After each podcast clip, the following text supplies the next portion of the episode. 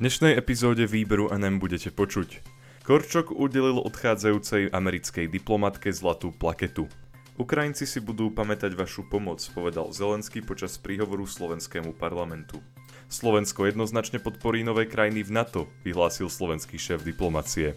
Medzinárodný trestný súd poslal na Ukrajinu svoj zatiaľ najväčší tím.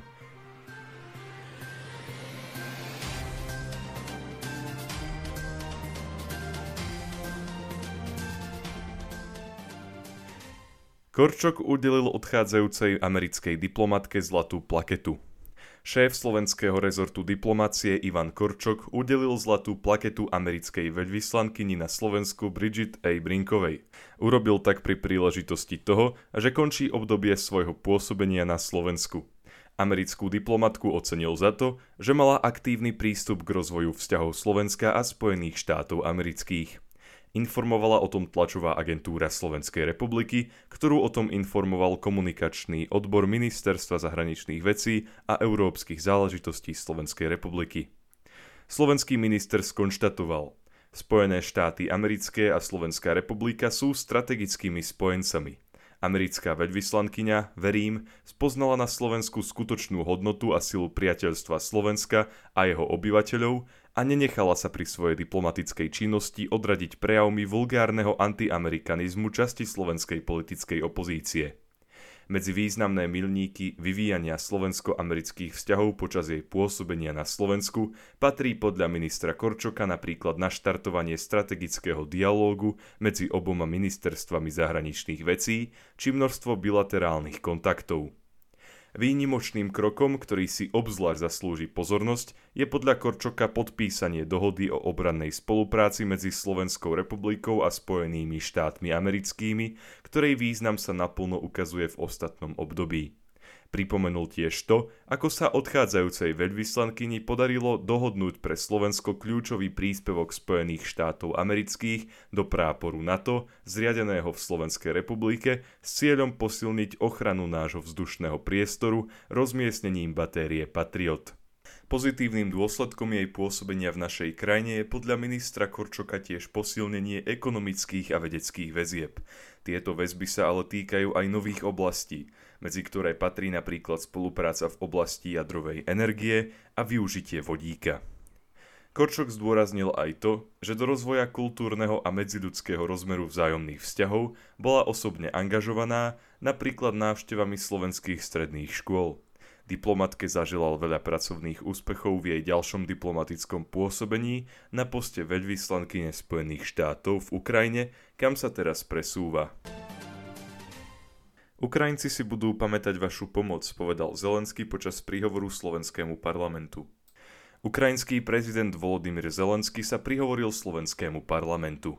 Na začiatok predseda Národnej rady Slovenskej republiky Boris Kolár podľa tlačovej agentúry SITA uviedol – som nesmierne rád, že sa prihovoríte poslancom a poslankyňam Národnej rady Slovenskej republiky.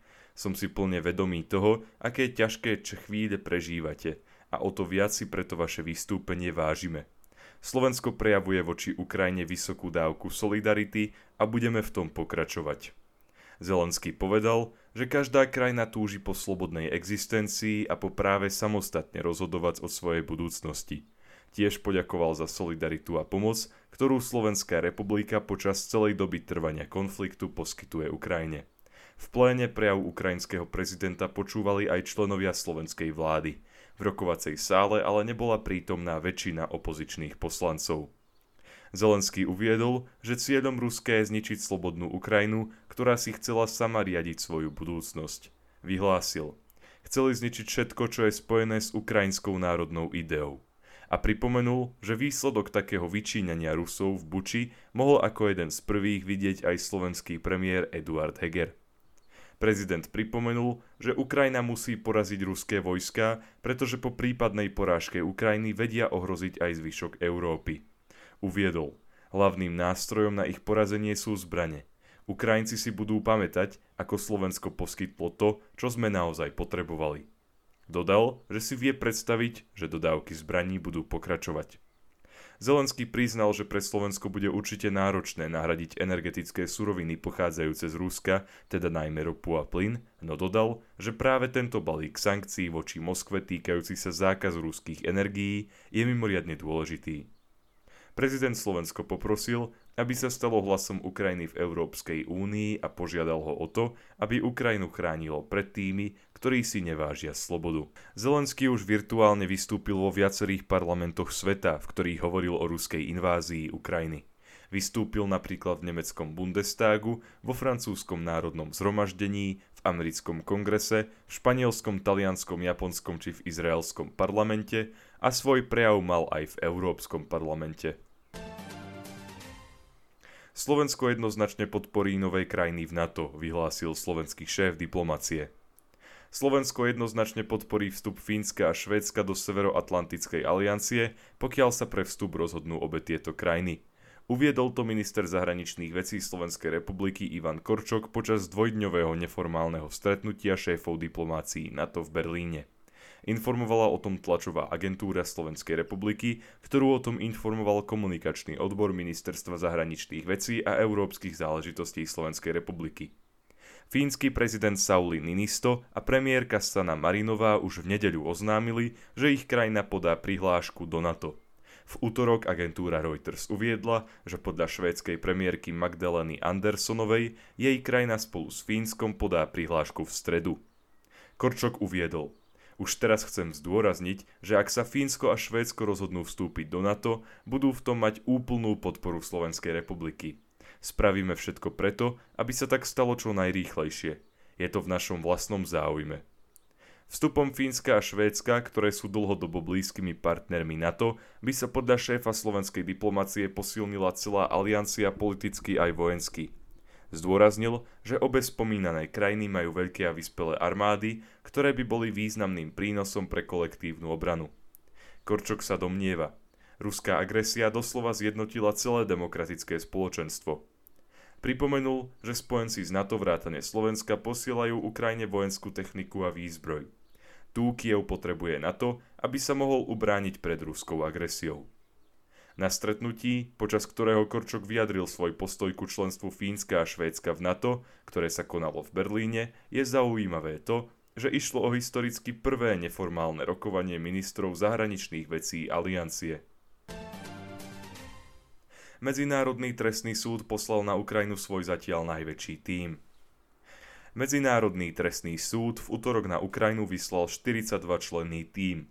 Ten bude v tejto krajine vyšetrovať údajné páchanie vojnových zločinov a zločinov proti ľudskosti počas ruskej invázie Ukrajiny. Oznámil to hlavný prokurátor Medzinárodného trestného súdu Karim Khan. Takisto uviedol, že ide o vôbec najpočetnejší vyšetrovací tím vyslaný súdom od jeho založenia. O vyslaní týmu informovala agentúra AFP. Khan uviedol, že tým pozostáva z vyšetrovateľov, forenzných expertov a podporného personálu. Novovyslaný tím bude pokračovať vo vyšetrovaní zločinov spadajúcich pod jurisdikciu Medzinárodného trestného súdu. Takisto bude pomáhať ukrajinským orgánom.